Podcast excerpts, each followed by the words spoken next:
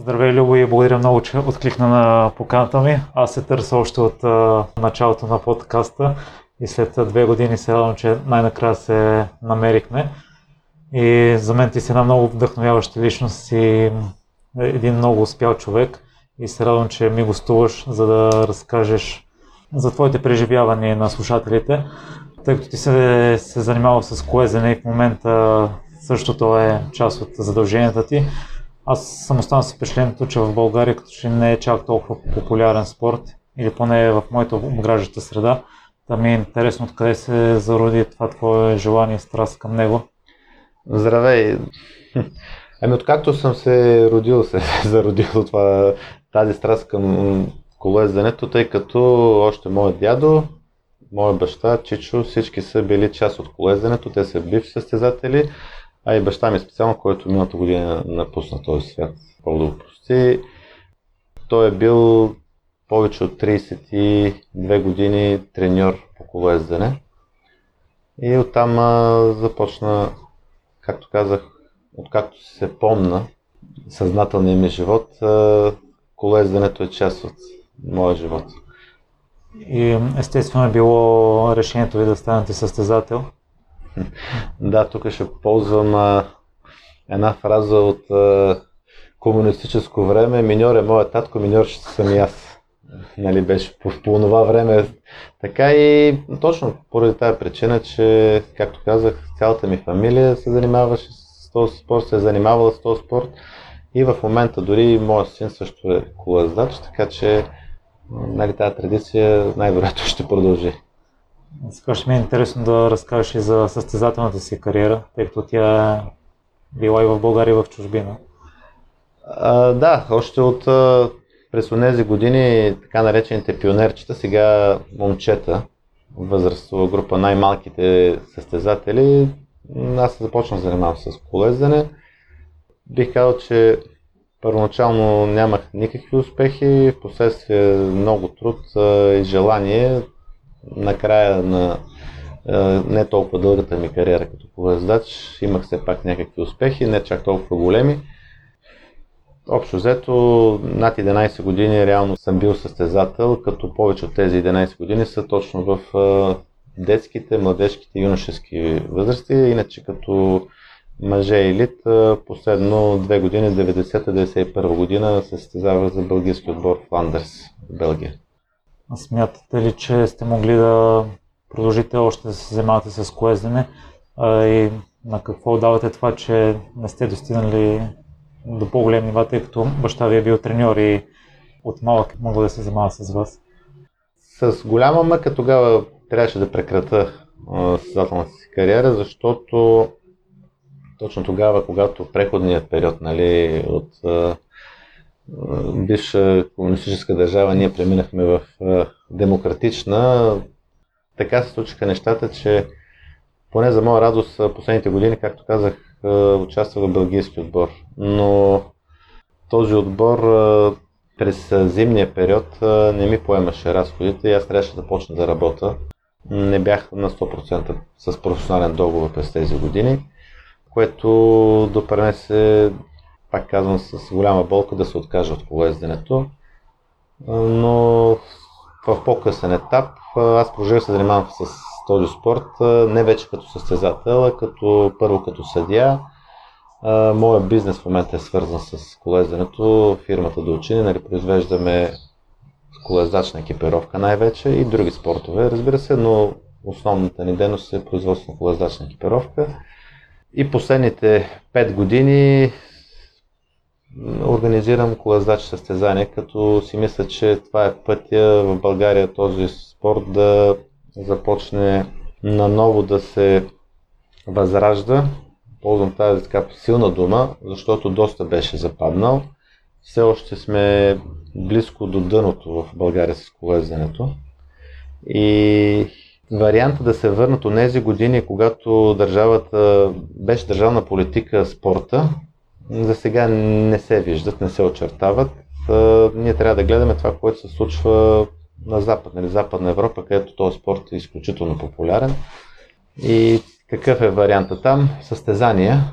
а не толкова целенасочена, централизирана, както им казвахме по това време, подготовка на национален отбор. И за мен е радостно, че последната година, както имаме нова федерация по колезене в България, тъй като старата банкротира и беше, бяхме принудени да направим ново такова сдружение с всички клубове в България. Има много състезания. Дори тази година с коронавируса сезона се рестартира веднага след като държавата ни позволи да правим състезания и има в момента доста състезания и това е бъдещето. Както в една Белгия, всеки Божи ден има не едно, а много състезания колездачни и от цял свят отиват там колездачи да се състезават, за да могат в един момент да отидат към професионалното колездане. Това е тяхната цел.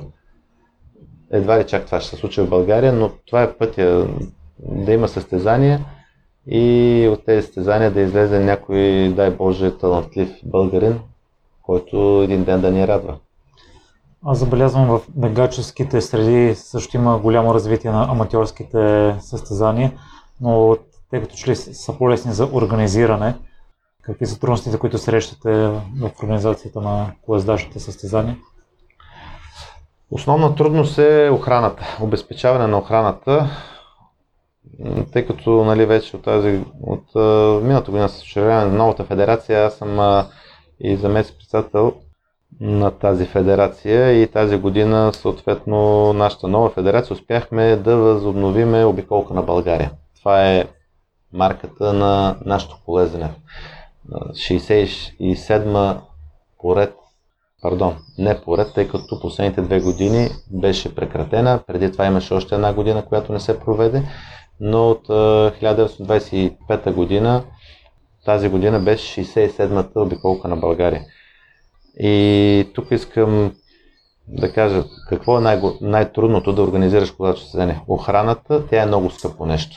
За колездачната обиколка на България, само за четирите етапа, забележете тук, нека слушателите да, да го чуят, 97 000 лева струва охраната на полицията. Да, наистина, искам да благодаря че на всичките СДВР-та през всичките областни градове, където минахме, тази охрана беше на ниво, както трябва да бъде, защото да проведеш едно колезащо състезание е доста опасен спорт, колезането и на шосе трябва да има сериозна полицейска охрана, иначе е, не става. Става ако, нали, като по-ефтин вариант, ако се провеждат колокритериуми, когато е в един по-малък кръг, тогава не е необходимо чак толкова полицейска охрана и съответно с по-малък бюджет може да организираш такова състезание. А особено ако е в парк, както тази година го направихме в Южния парк, първата ни купа до учени за 2020 година, със съдействието на столична община, се получи едно прекрасно състезание, доста атрактивно, доста хора, разхождайки се в уикенда в неделния ден, станаха свидетели на това красиво състезание и това е другия вариант, но пък само критериум за шосено колездене не върви. Трябва да има и общ старт на шосе. Но вие сте голям виновник в кавички за това, тъй като успявате да намирате спонсори. Споделяте, че е трудно, но все пак ги намирате. По какъв начин подхождате към тях? С спонсорите не е лесно. Как се намират спонсори? На първо место, благодарение на личния контакт и тези спонсори, ако това са предимно хора, които са успели в България, откакто е демокрация, с частния си бизнес. И с, пак казвам, с личен контакт, някои от тях са дори бивши колездачи. Младен Матеев, собственика на Изида, сладоледите Изида, ни е дългогодишен вече спонсор. Откакто правиме купа до учени в България, той винаги ни е подкрепил, за което съм му изключително благодарен защото той го обича този спорт. Другият човек като основен спонсор и даже не само спонсор, а съорганизатор от 3 години насам в Hot Springs Medical Center. Това е един от най-хубавите ни истински спа хотели в Баня. с Явор Капитанов, с него организираме заедно постъпките на римляните, като миналата и тази година те бяха включени в Международен колездачен календар, което допринася да, поканиме доста сериозни отбори, доста интересни състезатели и на практика това състезание постъпките на римляните, то е със същата категория, каквато е и обиколката на България. Две-две категория по UC регламента. И пак казвам, че без такива хора, които обичат колоезденето и успели в техния си бизнес и решавайки, че могат да помогнат, защото скъп спорт е колезенето, току-що чухте за какви суми става въпрос за охраната на едно такова състезание. Няма как да го проведеме на едно такова състезание постъпките на Римляни, то съвсем скоро приключи и понеже като част от федерацията на колегите от управителния съвет на федерацията им предложих по-рано през годината да направим постъпките на Римляните, което е част от Купа до учени близко до провеждането на обиколка на България. Това също допренесе за общ успех да привлечеме повече отбори.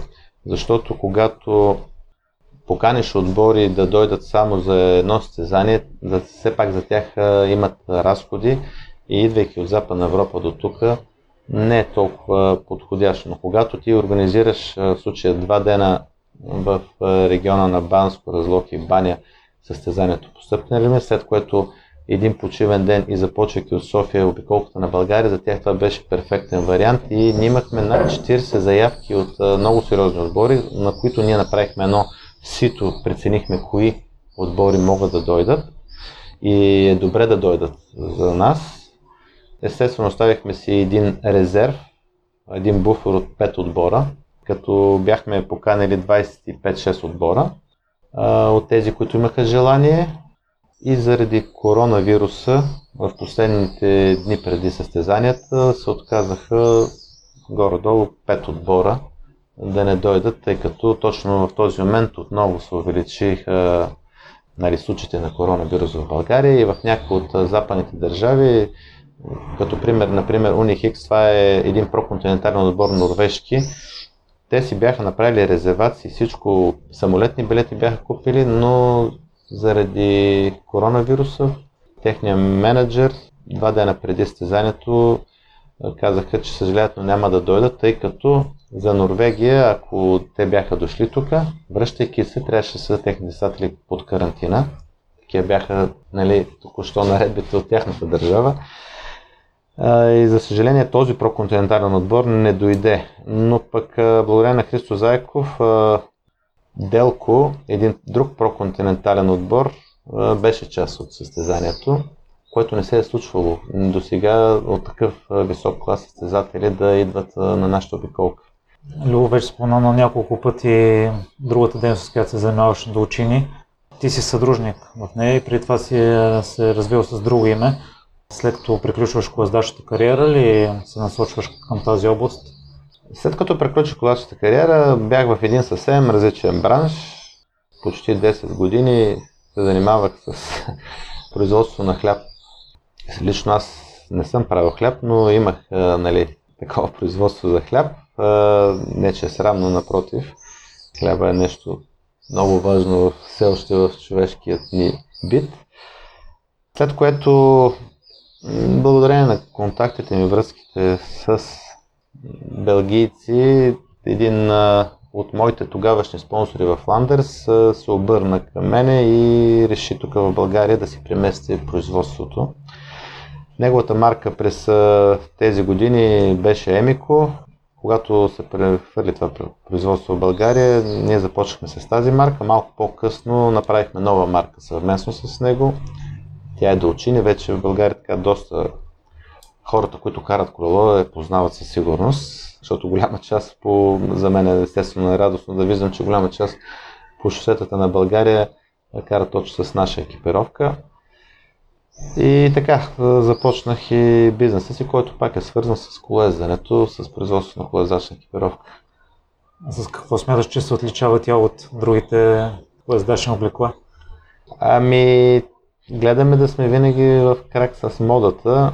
Това, което е най-актуално към момента на топ водещите марки, те са предимно италиански, има и една швейцарска и две белгийски, това са топ марките, но най-много са италиански.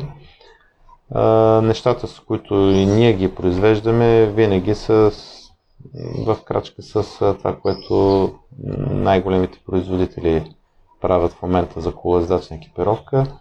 Ние също ползваме доставчици. Тук е важно да спомена, че в нашето производство нямаме, не че е чак толкова лошо, но нямаме нищо от материалите от далечния изток.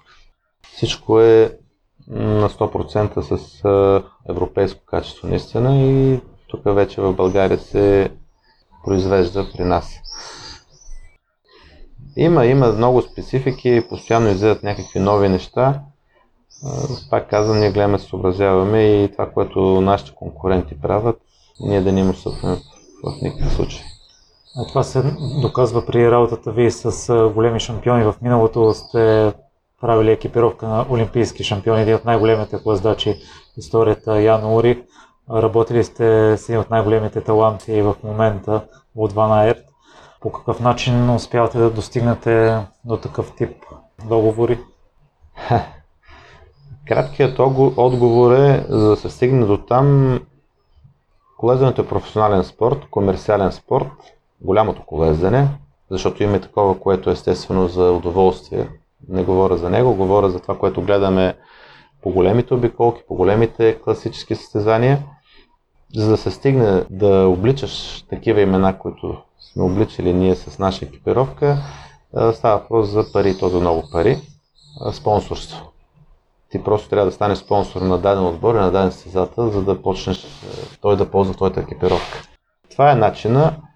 Естествено, ние доста време бяхме спонсори на проконтиненталния отбор, където беше част в Ван Арт, Уиленс Веранда, Крилан, след което се смени неговият спонсор. Сега спонсорираме други континентални отбори. Много години подред сме с преподписване евентуално, но се не се разминават така нещата с някои от World тимовете. Но мисля си, че живи здрави и това ще се случи скоро. Друга дейност, с която сте се занимавали в миналото е съдейството. По какъв начин стигнахте до нея? Ами 2000-та година Веско Михайлов, който хората, които са замесени в този спорт, много добре го познават. Ръководител точно на съдийската колегия, част от българско поездане през всички тези години.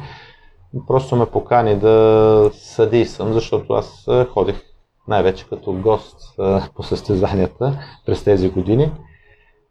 И тогава реших да почна да съдействам.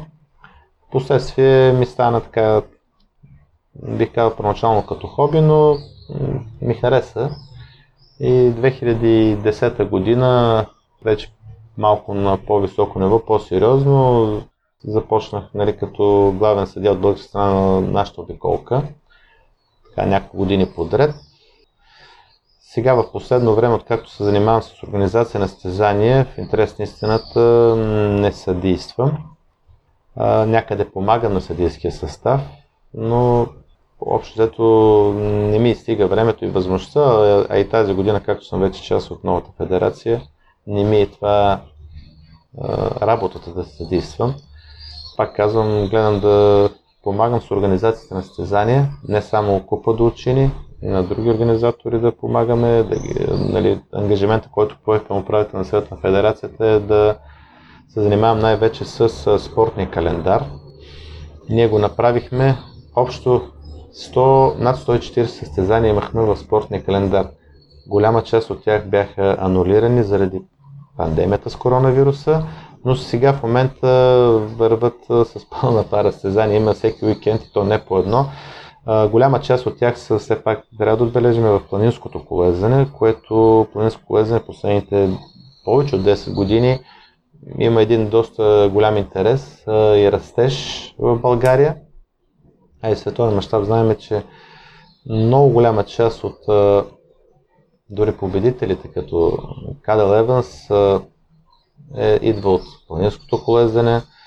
Саган също в началото на неговата кариера също знаеме с а, юношеска световна титла в монтенбайка и много други такива има случаи, където на талантливи състезатели от планинското колездене в един момент отиват в шосейното колездене, където са и парите. А, защото в шосейното колездене там имаме 19 World има, които са с около 25-30 състезатели във всеки един от тях и всичките те, според правилата на Международен колезачен съюз, са с гарантирани договори и заплати.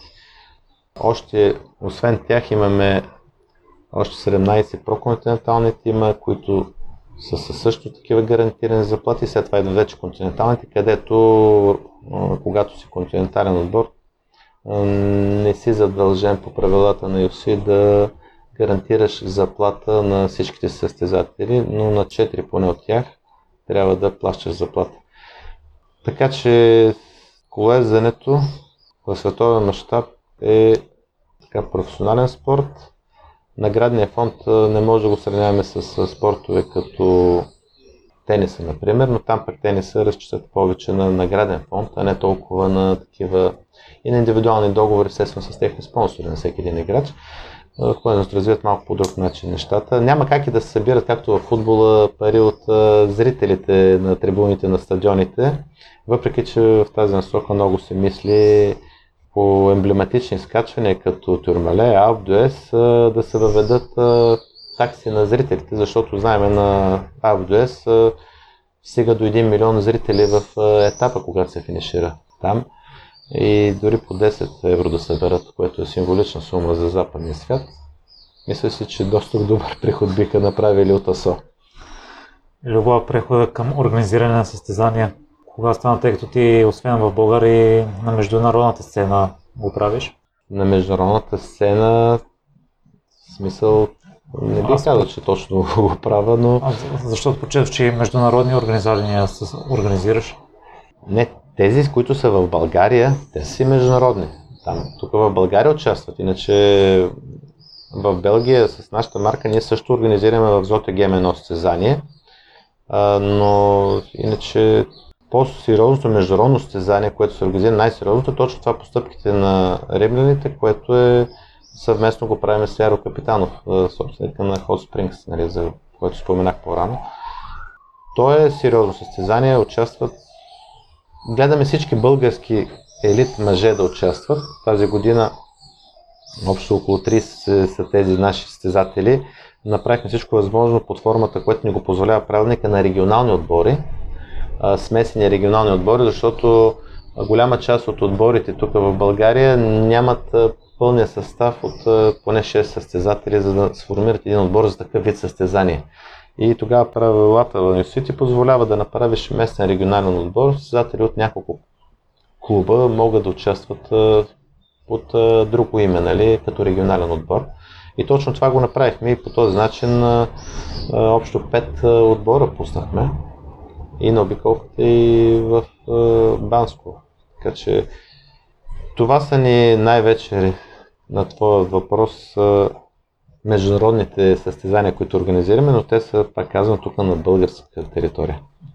Любов, кои твои качества смяташ, че са ти помогнали да си винаги на това високо ниво в колезденето и да имаш досек до най-големите колездачи, да си гости на най-големите състезания? Не, не знам кои качества. Може би основното да постигна такива неща упоритостта ми. Не се отказва много лесно и като си поставя една цел е гона до дупка. Видимо, колезнето ти е на сърце. По какъв начин смяташ, че е променило живота ти? Тъй като аз мисля, че и на мен ми го промени, макар и не пряко, макар да не съм въвлечен в спорта. Еми, то колезенето, нали, вече казах, че ми е от по рождение. А, дори съм се майтапил с мои познати и непознати хора, когато стане въпрос на тази тема, че на мене пъпа ми е хвърлен на Софийския колодрум. И какво да ме промени аз с този спорт живея, пак казвам.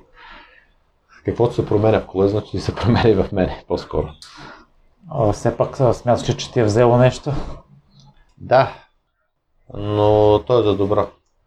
Като взел така в общи линии, взима ми много от а, личното време и по-малко мога да обърна внимание на семейството си. Но, както казах, нали, сина ми поне този, той е поне на другата част от семейството ми, на жена ми, на дъщеря ми, че не мога да бъда толкова близко до тях постоянно. Това е което може би ми е взело колезденето най-вече. Като спомена личното време, ти в последните години си доста активен коментатор на състезанията в Евроспорт. Допада ли ти тази различна дейност? А, правя го с удоволствие. Тези коментари, които нали, аз им благодаря на Асен Спиридонов, който сега е директора на Евроспорт България, че ми гласува това доверие да, да бъда част от българският коментар в ефира на Евроспорт. Надявам се, че допренасям с информацията, с вижданията си, с познанията си към този спорт на зрителите в България на колезене, така да, да им е по-приятно да гледат.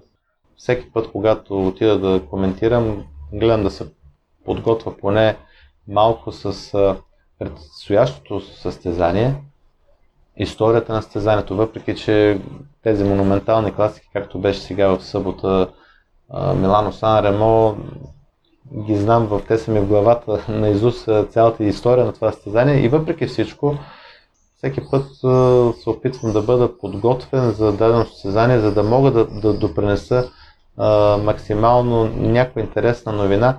Чета предходните дни всички интервюта на големите състезатели, нали, да мога да дам, пак казвам, нещо интересно на зрителя, да му е по-интересно гледането на дадено състезание.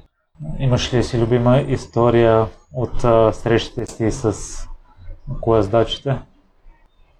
Може би да, определено няма как. Срещата ми и взимането ми на автограф с Еди Меркс, канибала. Това е емблемата на колезенето, световното колезене за всички времена. Като състезател на Локомотив София бяхме на едно етапно състезание в град Мец, Франция. Това беше през 80-те години, края на 80-те години, където Еди Меркс беше гост, нали, официално лице на състезанието. И в един от състезателните дни имахме полуетап.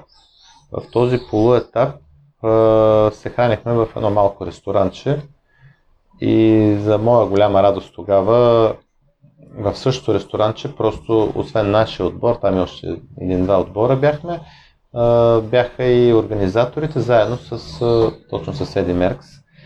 И понеже ние дори полуетап сутрешен и следобешен полуетап си бяхме с екипите на нас. Не се бяхме обличали, просто обядваме и чакаме следващия старт.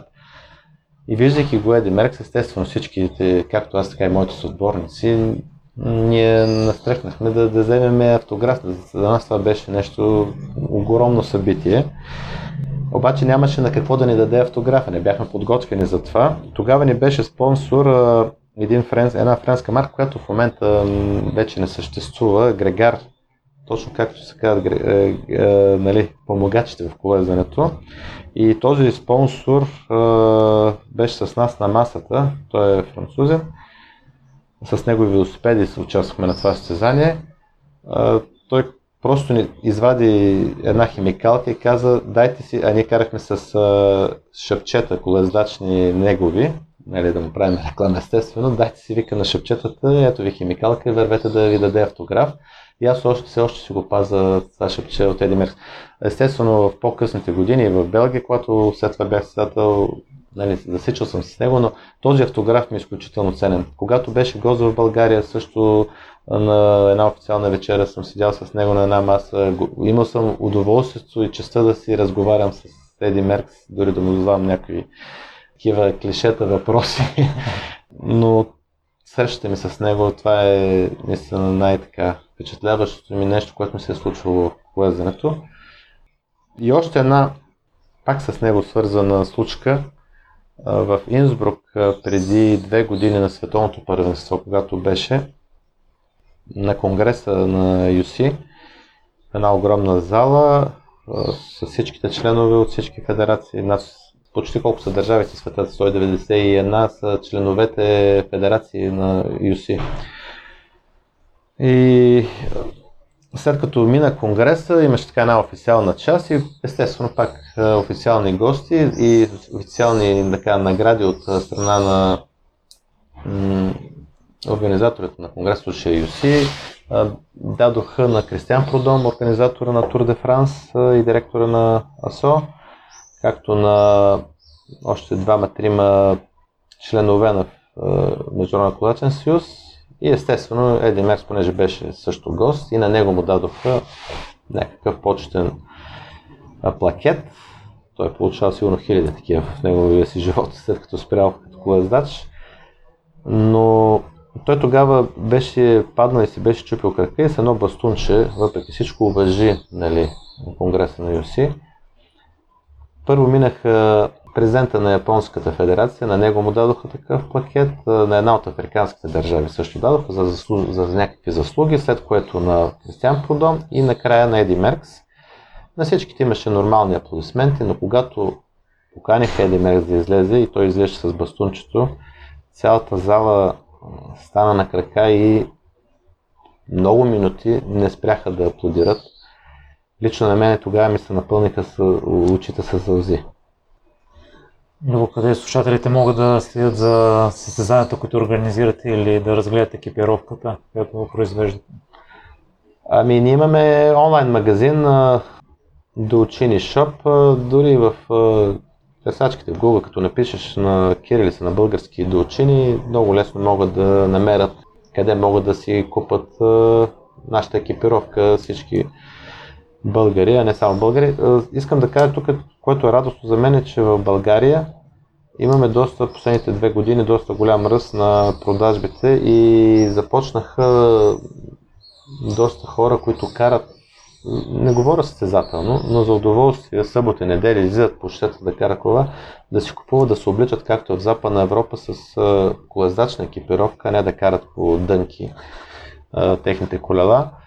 И имаме доста голям ръст на тези продажби на български пазар, въпреки че българският ни пазар е под 3% от общия ни дял на продажби. В какво си се провалил, Любо? Ми, може би не е едно, нещо, едно нещо, което съм се провалял, а, но някакви големи провали сега се мъча да се сета. Не знам, пак ако го свързвам с а, колезането, защото нали, това е моят живот. Това, че си бях поставил като млад създател едни големи амбиции, не успях да ги достигна. Но пък колезенето ме научи на нещо много важно. Да умея да губа.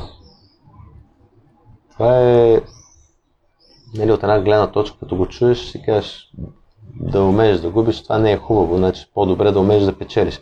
Но не е така. В живота загубите са много повече, отколкото победите.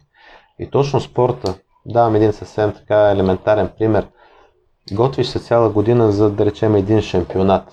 Това ти е цел номер едно за сезона. Отиваш на този шампионат и едно падане или дори една спукана гума ти отнема шанса да, да си постигнеш целта.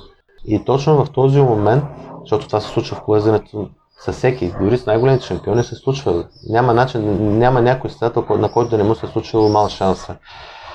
Точно в този момент загубата не трябва да те кара да се предадеш, а напротив да те амбицира и да преодолееш тази загуба и да се подготвиш за следващата победа. Точно на това съм благодарен аз, че спорта и колезането ме научи на това да се боря в живота, да приемам загубите по-лесно и да продължавам напред. А с какво се гордееш най-много? Не бих казал, че съм от горделивите хора. Гордея се, може би, че с многото си труд, старание съм постигнал в живота си да водя така един нормален, добър живот.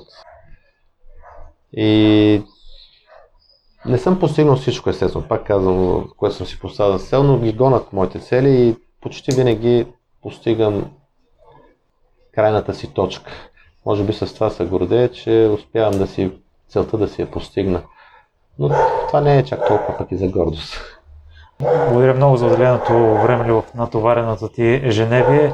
И аз пожелавам и съм сигурен, че ще го постигнете с работата си да увеличите процента на дълчини в България да бъде над 3 на производство, тъй като това е ви една от целите на Българската федерация, не само развитие на професионалното колезене, а и на колезенето като начин на придвижване. Да. Нещо тук важно искам да кажа, че на края на интервюто да знаят слушателите.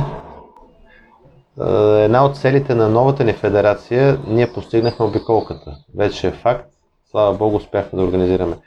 Другата цел за 2020 година и нещата отиват към осъществяването им и ние ще направим всичко възможно с Драгомир Кузов, който е председател на федерацията ни. Дори сме го обявили вече официално е провеждането на Европейско първенство на писта в Пловдив през ноември месец, защото този кулдрум, който се построи в Пловдив, просто не трябва да седи така, без провеждане на такива големи мероприятия. Така че с помощта на държавата, с помощта и на община Пловдив и с нашата работа от страна на федерацията и на Европейски колездачен съюз, живот и здраве феновете на колезенето да се подготвят за това събитие, което ще бъде наистина нещо почти нечувано. Много от приятелите ми, които питат, ама вярно ли ще има европейско? Защото тук на европейското на писта могат да дойдат имена като примерно Филип Огана, който е рекордьора на, на 4 км индивидуално преследване, и да направи, да речем, новия си рекорд точно тук, защото за него европейското и световното на писта са нали, цел номер едно.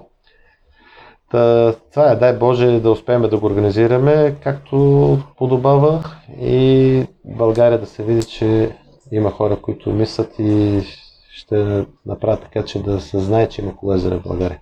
Успех ви пожелавам и в тази дейност. Благодаря. Благодаря ти, че остана до края. Ако този епизод е вдъхновил, изпрати го на трима приятели.